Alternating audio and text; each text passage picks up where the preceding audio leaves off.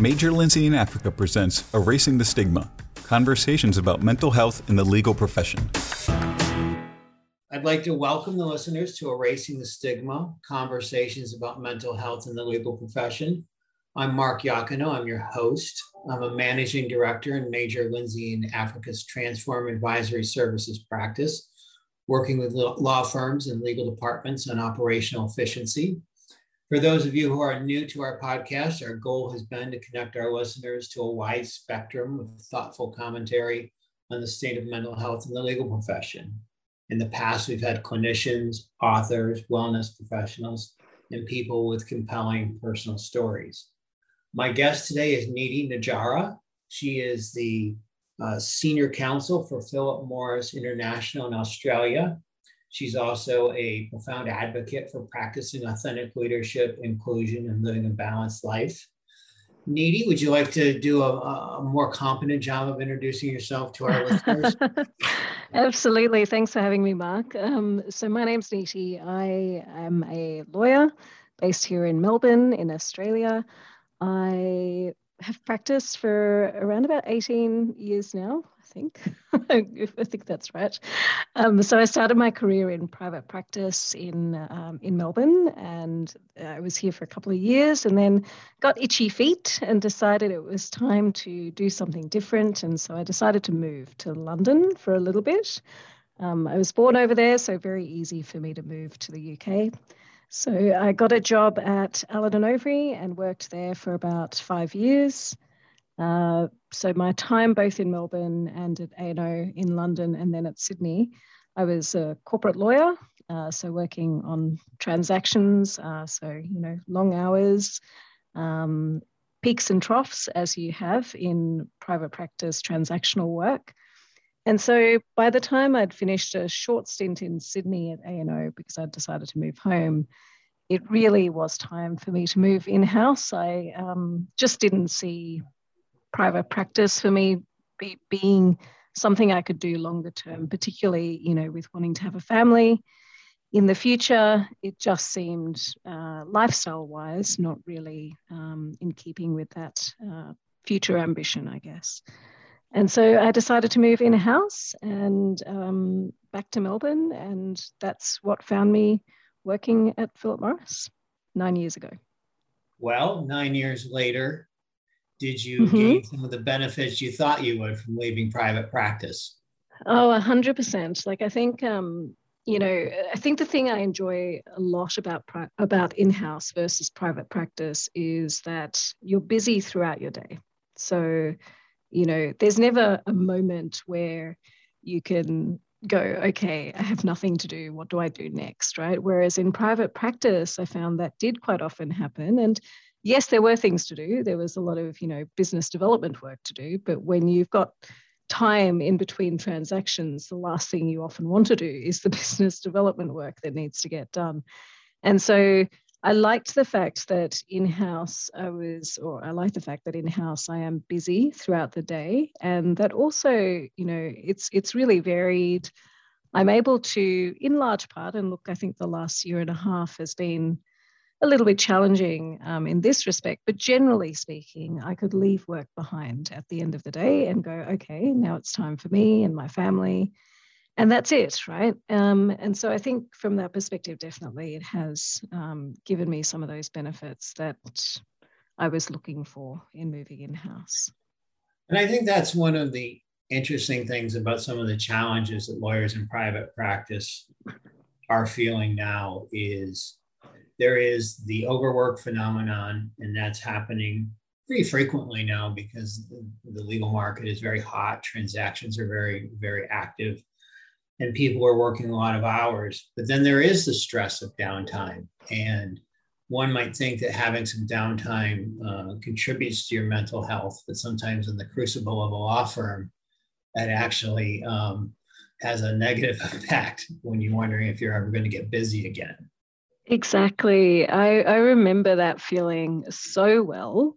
You've been intensely busy for, you know, potentially weeks, maybe even a month or longer.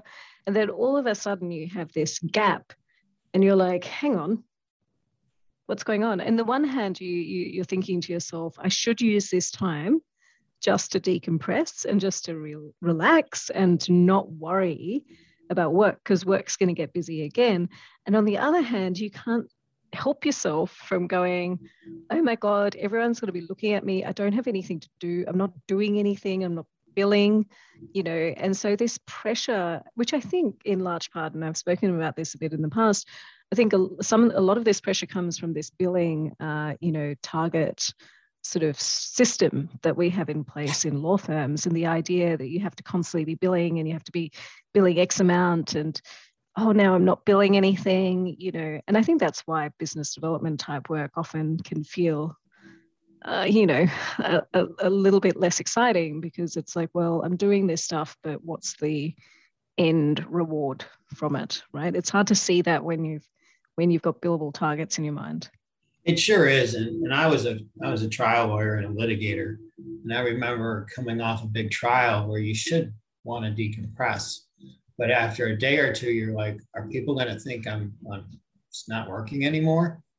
Yeah, and it is a it is a debilitating feeling, and the billable hour system does exacerbate it. And I think I've seen some of your um, recent postings and writing on LinkedIn on the danger of promoting and cultivating an air of busyness and what happens when you know the the pressure is to appear busy and, and, and you you've you've written a little bit about that and you've had some comments to some of the posts can you share some of your thinking around that because I don't know that people thought about busyness or promoting busyness as a toxic activity, but I think you could look at it that way. Yeah, I think it it definitely is. I mean, we I think in the legal profession, particularly in private practice, we've had this culture that's developed over many many years of presenteeism and being seen to be doing something. And you know i remember even in my in the earlier days of my career looking at people and going what on earth are they doing? Like they're not why are they here so late? They're not actually doing anything but it was this whole you know um, perception i guess that they wanted to create in the minds of others to go i'm busy i have a lot on i'm doing a lot right um, and I think it's so dangerous because I think we um, do ourselves a disservice in doing that because we're, th- we're then not able to live a life outside of work, right? And, and work becomes everything um, to us. And I think, you know, I, I remember so well not being able to plan anything, right, outside of work because of um, my job. And you know, you, you, sort of feel then that you're losing connection with people in your life, right? And at the end of the day, jobs come and go, you know, but but life doesn't, right? And the people around you don't necessarily either, right? And so you want to ensure that you're maintaining those relationships. And I think sometimes this, you know, air of busyness that we're looking to promote, this being seen to be doing something, being seen to be at the office, it's it's really dangerous because I think we just um, you know, I, I think from a life work and life perspective, um, and I'm not going to use the term work life balance, um, but you know, from a work and life perspective, I think we just uh, do ourselves a disservice from a life perspective and from you know, in terms of building those relationships with other people outside of work. Well, and the way I think about it is that when people decide to consciously cultivate an air of busyness, in many respects, they're actually shutting down their social and familial and support interactions. So, actually, what they're doing is cultivating loneliness. And yes. Loneliness, and mm. loneliness is such a profound driver of mental health issues in our society, not just our profession. Yeah, yeah, no, well said. I think that's that's really true. You know, I think yeah, you're exactly right, and I think this is why professions like ours do have such high um, uh, you know uh, such a high number of mental health issues right because people are lonely and people look to work as the panacea then for everything it's like oh i've got this horrible thing going on in my life i'm going to throw myself back into work right you know and i think we do this a lot in our profession Yeah, it's an unfortunate crutch. Yeah. And it's an addictive, um, it's an addictive but ultimately ineffective coping mechanism. Sitting where you sit in an in-house role, um, do you have a sense of whether or not the in-house community is beginning to take a different view on so, sort of this law firm culture of busyness and extraordinary hours, whether they're beginning to look at it and say, does it make sense for our service providers to do this? And mm. are we going to have the kind of service we deserve if people feel they have to do it this way? Yeah, look, I, I think I think it is changing in some quarters, not in all, right? Because in-house too is, you know, also populated by people that often have been through private practice. And I think some people come out of it and go, this is not right. And others come out of it and go, there was nothing wrong with that, right? So, you know, I think there definitely, definitely are two um, camps in the in-house world. I think from my personal perspective, I am a big believer in in trying to ensure that my um, external counsel are not working ridiculous hours. Uh, ideally, I'm not giving them instructions on a Friday um, and therefore making them work on weekends. I'm very conscious of it, and I, you know, I try and have that conversation um, with them. You know, if it sounds like they're working intense hours you know i might have a discussion with them on resourcing and you know do we have enough resources on the matter? Do we need more resources for example? Um, so i think i think it definitely is starting to shift because um, in, in some respects because i think people that come out of it and go do you know what? That was not good for my health. That was really bad um, are the ones that potentially will look at it as an in-house counsel and go, I don't want other people doing that either. But it comes down to empathy, right? It comes down to personally, how much empathy do you have as a person?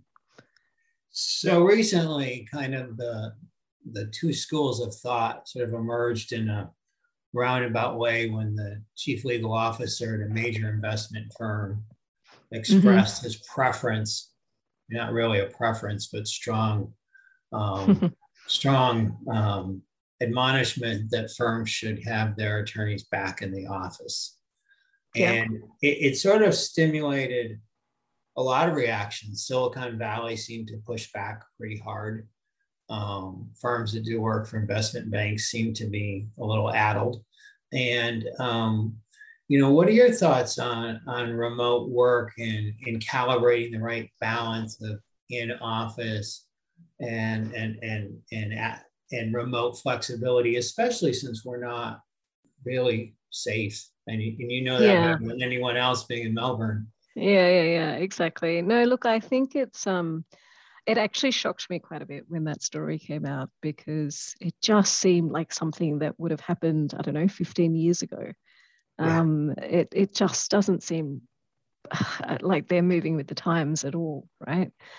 But here's the thing I think um, I think for me, I, I, honestly don't really care where my lawyers are um, when they're doing the work for me. You know, yes, you know, there's there are benefits that come with collaborating in person um, and being able to discuss things in person. Absolutely.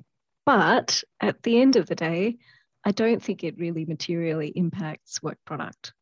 So, you know, I, in fact, one thing I've noticed over the last year and a half, which I have really enjoyed, is the fact that I am actually seeing my external counsel on video calls, right? Like I'm seeing their faces.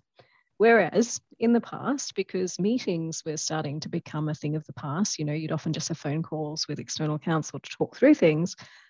I may not have ever seen what these um, lawyers ever looked like right? So for me, I'm actually finding that it's allowing me to build a different type of connection with my external lawyers than I had before because I'm seeing them. So, you know, for me, I think it's, you know, you've got to trust people to do the work. If you don't trust people to do the work as and how, you know, then you know, I think you're starting from the wrong base, right?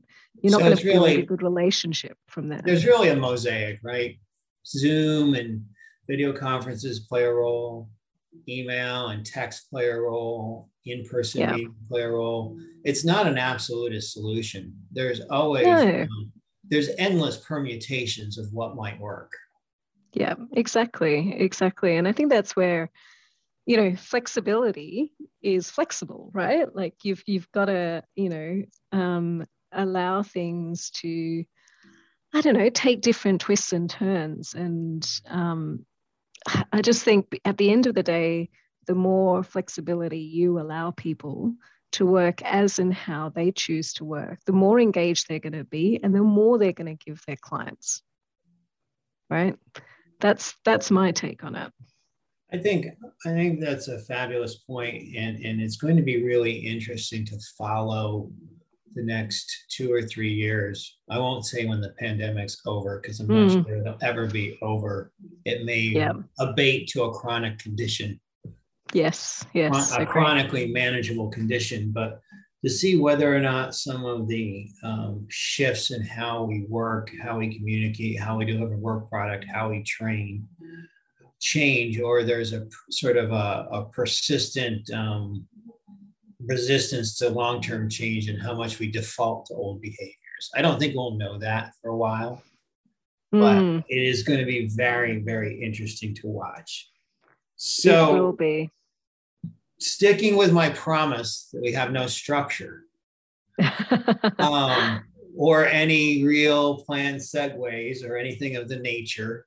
Um, I wanna I wanna talk to you about unmasking and vulnerability yep. because um, I, contrary to my lack of structure, do prepare.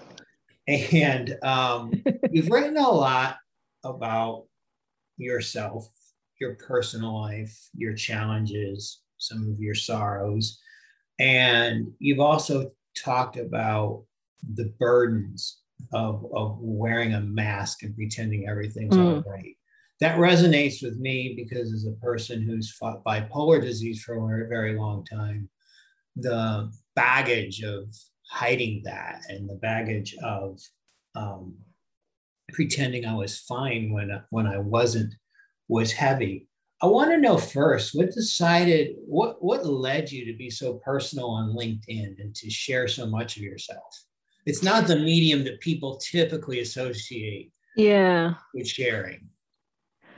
Yeah, so it's been a long uh, journey for me, I think. So, you know, starting off, I guess, um, I grew up in a household, a, a, loving household, but a household where you really wouldn't talk about your mental health, right? It just wasn't a thing. Culturally, it wasn't a thing. Um, and so you were just expected to get on with things um, and just keep going. And I, you know, remember um, quite some years ago, my grandfather passed away, and someone said to me, You've got to be strong for everyone else.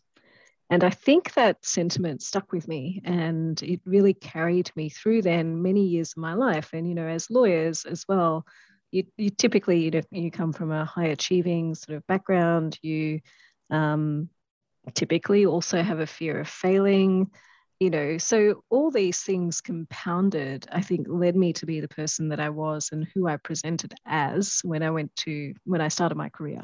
And for the first probably i'd say i don't know 15 years of my career. Um, and so i actually don't think i realized i was carrying around all of this baggage um, at, at through that time right? It just was who i was. I just did not share. I just did not talk. You know i didn't seek help right? I would help others, right? You know, this is the funny thing about it. I would, I would go out of my way to help others, but I just would not help myself. But did you consciously and, believe you were putting up a brave front, or did you believe you were actually brave?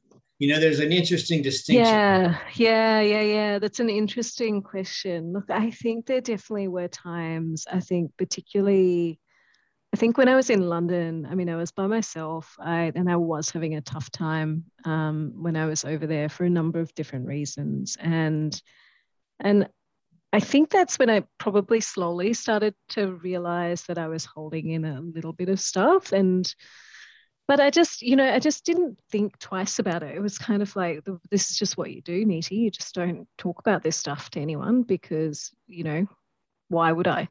Right? And it was only for me um, when I had uh, a couple of miscarriages, and it wasn't even my first, it was my second one actually. When I had my second miscarriage a few years ago, that I, um, I again, I didn't share much. I didn't talk about it much. I cried silent tears in bathrooms, and you know, did all of that, and went went about my work like a bit of a zombie for a few months. And then um, someone uh, sort of out of the blue asked me if I was okay. And uh, my immediate reaction was to say, yes, I'm fine.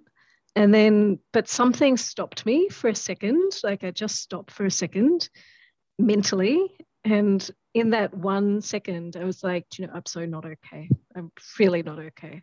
And it was that moment of realization for me, that one second in my head of going, you're about to autopilot respond to this person when in reality, there's so much that's not okay. And there's so much that you need to just let go of. And, and that started the process for me of letting go, right? Um, so you kind of had in a, in a, in a second a quantum mind shift yeah it was it's it's strange like i can't even really explain it but it literally was a flip you know in that one second but thinking. that leads me to an observation that you made in one of your writings which was it's okay to ask. Yeah. And you don't have to necessarily give advice. Yeah. So you've really given permission people the permission to ask how are you?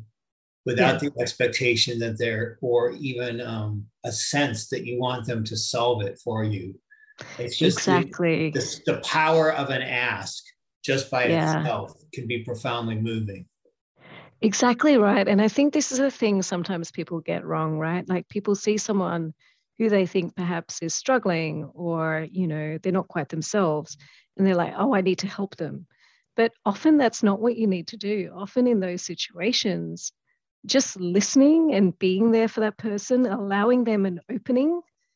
And it's just an opening, right? And they may not take it. They may not want to share with you, which is fine too, right? They don't, there's no obligation for anyone to share with you if they don't want to or they're not there, right? But by asking that question, you give that person that little bit of an opening to be able to potentially share with you. And sometimes that's all you need. And for me, that was all I needed. Like for me, I think I don't even remember what she said to me, to be honest. In that conversation, all I remember is me just sharing and sharing and sharing. And it wasn't even just about my miscarriages. Suddenly it was like, you know, I don't know, 20 years of trauma that I'd suddenly like gone, oh, I need to get it all out now. I need to talk about everything because now there's all this other stuff that's come up. And, you know, it was almost as if my mind was racing so far ahead my ahead of my words because there was so much that I had kept um, pent up for so long. So, you know, coming back to your question around why LinkedIn then, um, for me, uh, last year, the start of last year was um, really strange, as it was for many people.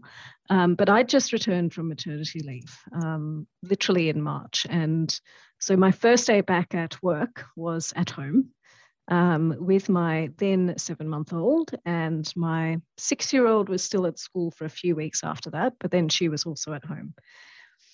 And so it was really challenging because I was like, you know, not only am I now dealing with this pandemic, but I now have two kids at home, one of whom is a baby and one is uh, a re- doing remote learning. I'm trying to manage a team. I'm trying to reconnect with my team and with my peers, some of whom have changed and moved and shifted on and, you know, wherever. So I'm trying to do all these things all at the same time. And it's it's really strange for me, but LinkedIn, I wrote something about this the other day, but I I find that even though I mean I'm probably an ambivert now, I would say. I used to think I was an introvert, but I'm probably somewhere in the middle. But you know, it even despite feeling or being fairly introverted, LinkedIn feels fairly safe. And it's kind of, I don't know, it feels like a little bit of a paradox, but it's kind of, you know, because you're writing, you're not talking to someone. So it's not like you have that immediate, instant interaction with someone. So you get the opportunity to frame your thoughts and to put them down, um, you know, to type them uh, into your phone or whatever. And then you know you have people respond and then again you have that opportunity to read to reflect and to then respond to the comment so in some ways it actually feels like a very safe way of having a vulnerable conversation because so you're not it. in front of someone you're not you know you don't have the added you know they can see me cry or they can see me break down or you know now there's that awkwardness of body language there's none of that because it's just a conversation in words does that so i have does that aunt. make sense it does i have an aunt that's two years older than me yeah. and her guarded vaunted possession that i always tried to find and deconstruct was her diary like any yeah. teenager and you have put your diary i think you use the words diary online. Yeah. Yeah. Wow. Exactly. Yeah, yeah, yeah. It's it's I don't know, it's just it feels it feels really safe. Like and I think this is the other thing. I think when I started off doing it, I actually was not even thinking about the broader world of LinkedIn. I was literally like, I have X number of connections, and this is what this is about, right? And so it was literally about um, talking um, to people that I already knew and sharing my thoughts with them. So that's what it started off as being. I didn't even think about the fact that there were people somewhere in some far flung country that were potentially going to read my thoughts. Like it just didn't even cross my mind. Weirdly, so the fact strange. that you've gone quasi viral on LinkedIn as a truth teller was an unanticipated consequence of being it was vulnerable. Yeah, it was. It was unintended, and I think the thing that's interesting for me is that over time, um, it feels less and less and less vulnerable to share things. So, you know, I think what initially felt really scary, I now talk about so freely. And for me personally, I think it's also helped me to heal a lot. So, you know, it's it's kind of in its in its own way been a kind of therapy for me. So the interesting thing there is you know, we work hard to appear strong by putting up armor. And if I've heard you correctly, you actually feel like you've gotten stronger as the period of time in which you've dropped the armor and let people mm. see you as you are. It's actually made you stronger, in fact. Yeah, yeah, a hundred percent. Absolutely. Like I I really do think that I am a much um, a much more whole person now than I was a few years ago. Like it, it really just has changed changed my whole attitude and perspective on life. In terms of changing your perspective about yourself, that's one piece. How has it changed, if it's changed, and I assume it has, your interactions with your colleagues, your family? Um, what has been the effect of, uh, of being so open in terms of yeah your community, your tribe. yeah. It, it, it, I think the main thing for me has been that I'm a lot more open to sharing how I feel at any given point in time. And I think over the last year and a half, I think that's been incredibly important, right? We, we're all suffering collectively. And I think the ability to then share with people exactly how you feel and where you stand is really important. Um, I don't think there's ever been a more important time than over the last year and a bit. Do you think so, you know, better listener? Yeah, I think so. I think so. And I think also um, a better observer of people as well. Like, I think I now reflect more deeply. So if someone says something, you know, in a meeting or something, and it seems a little bit off, you know, I'm I think I'm more likely to pick it up now than I was before. So you maybe cultivated a higher sense of awareness. Yeah, I think so. I think that's right, both for self and for others. Yeah. Within the constructs of a big company, how was um, your your decision to to use LinkedIn in this public way, in in unique way? I mean, there are people who are quote vulnerable, but many of them do it for a marketing reason or as mm. ambit to selling a product. You're yes. just being you. How was that received yeah. And did you get any feedback from the company when you when you went down this path? You know, no, I, I don't know to be honest. Like, uh, there are definitely there are definitely there are definitely people who you know reach out to me and have reached out over the last year and a bit and have said, you know, thank you so much for posting what you posted. It really made a difference to my day. I really needed to feel heard or seen or whatever else. So there are definitely, you know, people that have reached out to me in that in that way. And there are others that have reached out to me and said, you know, the stuff that you're doing is amazing, you know, keep sharing, keep writing, etc.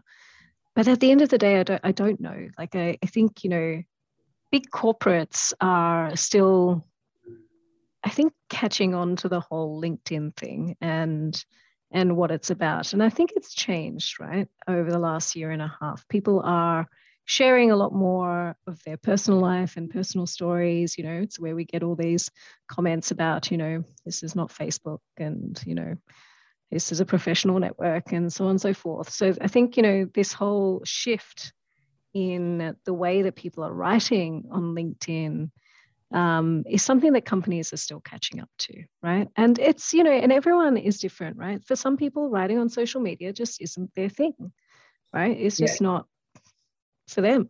It, it's definitely, there are people with different comfort levels and, and yeah. different thresholds.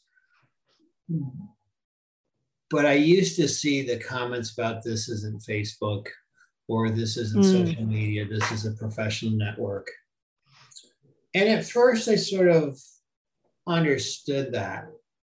But as I've built out this podcast and talked to so many people and read so many brilliant things, including the stuff you've written, it strikes me that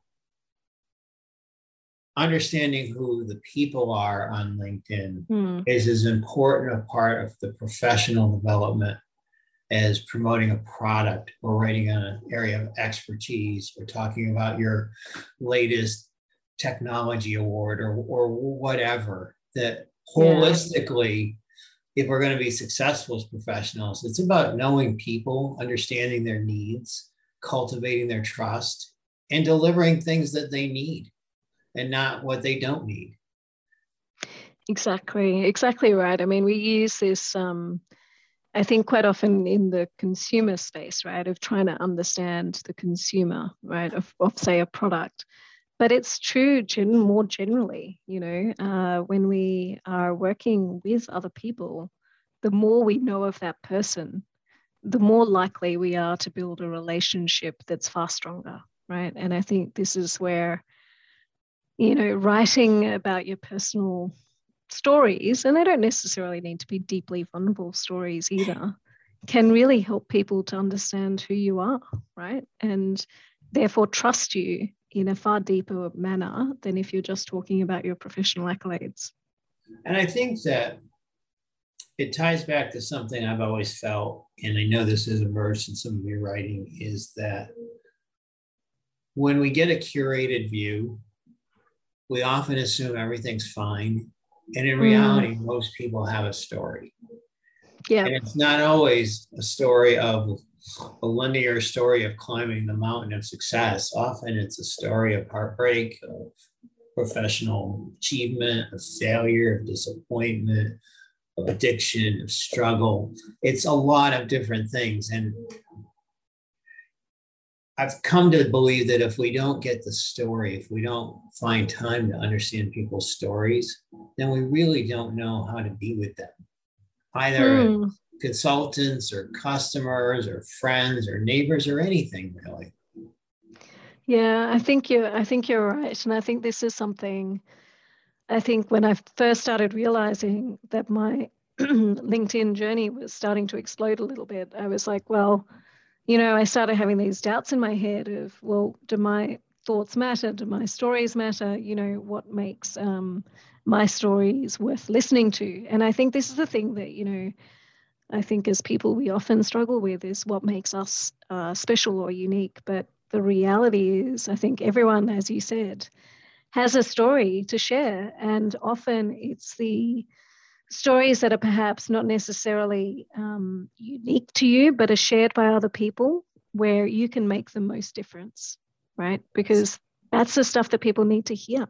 people need to hear i'm not alone someone sees me right i can share my story back and i think especially from my perspective you know with respect to men you know the mental health crisis among men is deep and pervasive and one of my first podcast guests was the head of clinical psychology at the University of British Columbia, Dr. John Ogrodniczuk.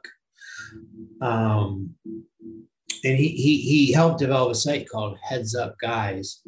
And one of the first things they were trying to do is normalize stories of depression and, mm. and mental health challenges so that men wouldn't feel so stigmatized in seeking help or acknowledging those feelings by understanding that lots of very highly functional people suffer from depression, suffer from bipolar disease, suffer from anxiety. Um, and I think that part of what you've done in, in contributing to this dialogue is help normalize grief, depression, sadness, empathy, um, and I think that that is hugely, hugely important that, that, that voices out there um, who are in a position to, to lead and who have the ability to command an audience or grow an audience, even if they didn't intend to. Um, the sharing of their story just is so important to the collective health of our profession. Yeah, I think you're spot on with everything you've said there. I think you know it's a big driver for me now is normalizing some of these conversations. I mean you you know you will know that i talk a little bit about pregnancy loss and the impact that that had on me and my um, mental health. And for me that is all about normalizing that conversation because it happens to so many people.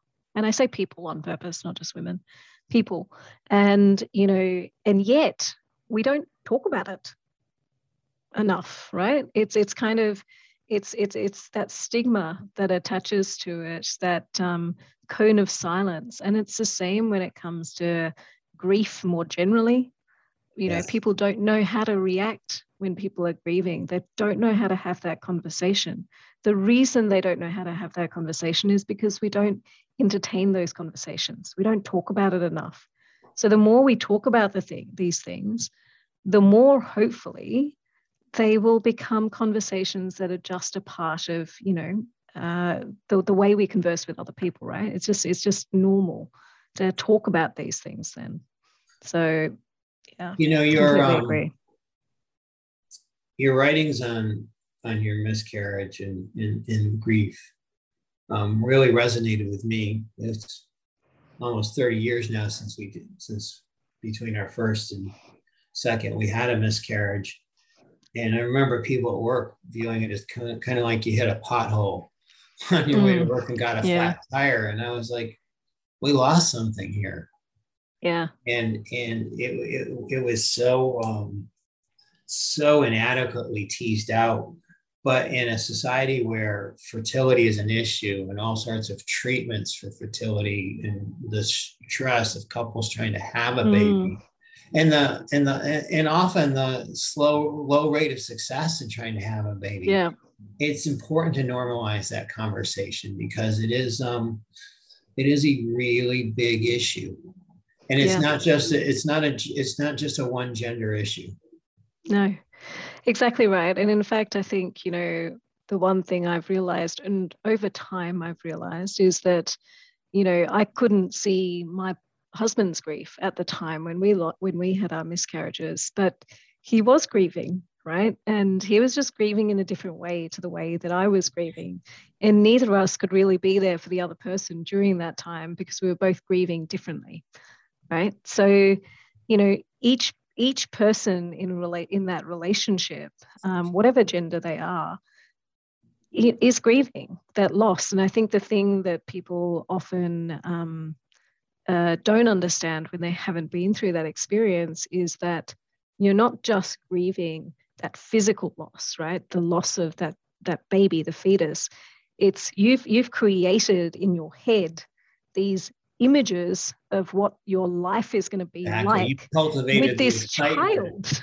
Yeah, Yeah. you've cultivated the excitement and you've blueprinted what it's going to look like exactly. when everything matriculates the way Yeah, it should. You're told it, should, when right? it all goes Yeah. well. Exactly. So that's what you're grieving, right? It's you're grieving the loss, the the loss of that future, the loss of this life that was to be, right? And I think that's where, you know, sometimes people, you know, um, say, oh, it was only seven weeks, or it was only eight weeks, or you know, it wasn't viable, or it was meant to be, or you can try again, and it's okay. You'll get you'll get over it, and all of that, all of that, um, just invalidates that loss that you've had and the emotions of going through that loss. And I don't think this is unique just to pregnancy loss either. I think it happens a lot. You know, people invalidate um, what other people are going through by the words sometimes they use, sometimes even well meaning words, right? But they're carelessly used words. And they can really invalidate that emotional um, place where that person is at in that moment. And I think that sensitivity to that is important more than ever because Yeah. I don't believe we're going to know for a very long time how people weathered this pandemic, Mm. how COVID survivors like me who were very sick, you know, what we've gone through, what our fears are, what what's the problem with having a company meeting or getting in a crowded elevator? Why why don't I want to do that? Or people who Yeah. have lost multiple relatives or friends or people who had COVID and didn't have the good fortune of um, being able to um, remember their words well enough to have a podcast episode or Mm. the energy to get out of bed or feel like they have a steel plate on their chest. Yeah.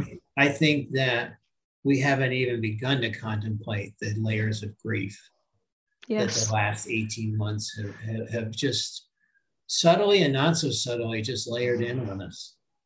Yeah, exactly. I think you're you're right. I think it's um it, it really has changed the fabric of how we live our lives and I think the way we react to things, you know, even the example that you used of being in a crowded elevator, you know, um yeah, it's it's hard to know exactly how we're going to react to these situations, you know, what's it going to be like being at a at a big sports event or something with a you know stadium full of people? Like there'll be anxiety in sure. a lot of people that you know previously may not have experienced anxiety like that right?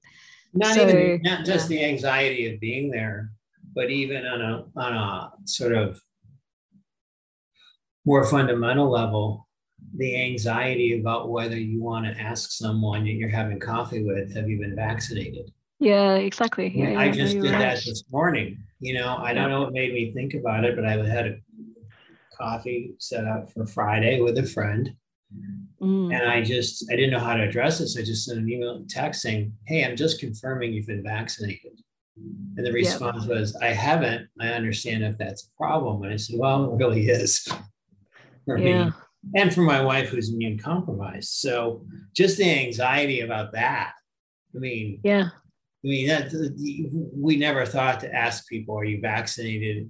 And made a decision on whether or not we'd sit next to them or meet them for coffee based on that criteria. But that's part of what we are now. No, it's it's it's very true, and we've been seeing it here. I think a little bit with um, mask wearing and things like that. It's sorry, losing my voice.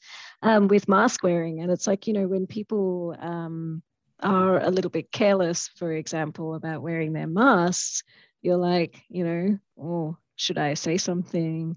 Do I keep my distance from that person? I'm not so sure I want to be near that person. You know, it's it's all these little things that I think are Um, constant calculations. yeah, exactly. So before you totally lose your voice, um, and you've been a fabulous guest, I wanna I wanna end with just a, a very cliche end of podcast question, which is, what are the two best pieces of advice you have for young lawyers? Uh, okay.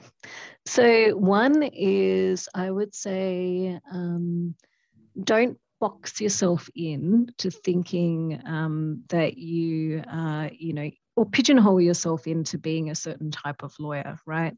There is um, much more to the legal profession than just that initial private practice role or whatever role someone may initially fall into.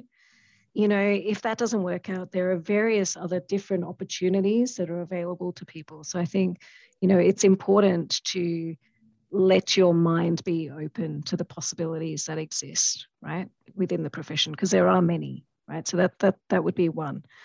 I think the other one is, um, you know, don't let um, a fear of failing and perfectionism get in your way. And, you know, I think often in um, in our earlier careers and, and even in law school, right, it goes back all the way to law school we're taught to be perfectionists. We're taught that, you know, you need to get everything exactly right.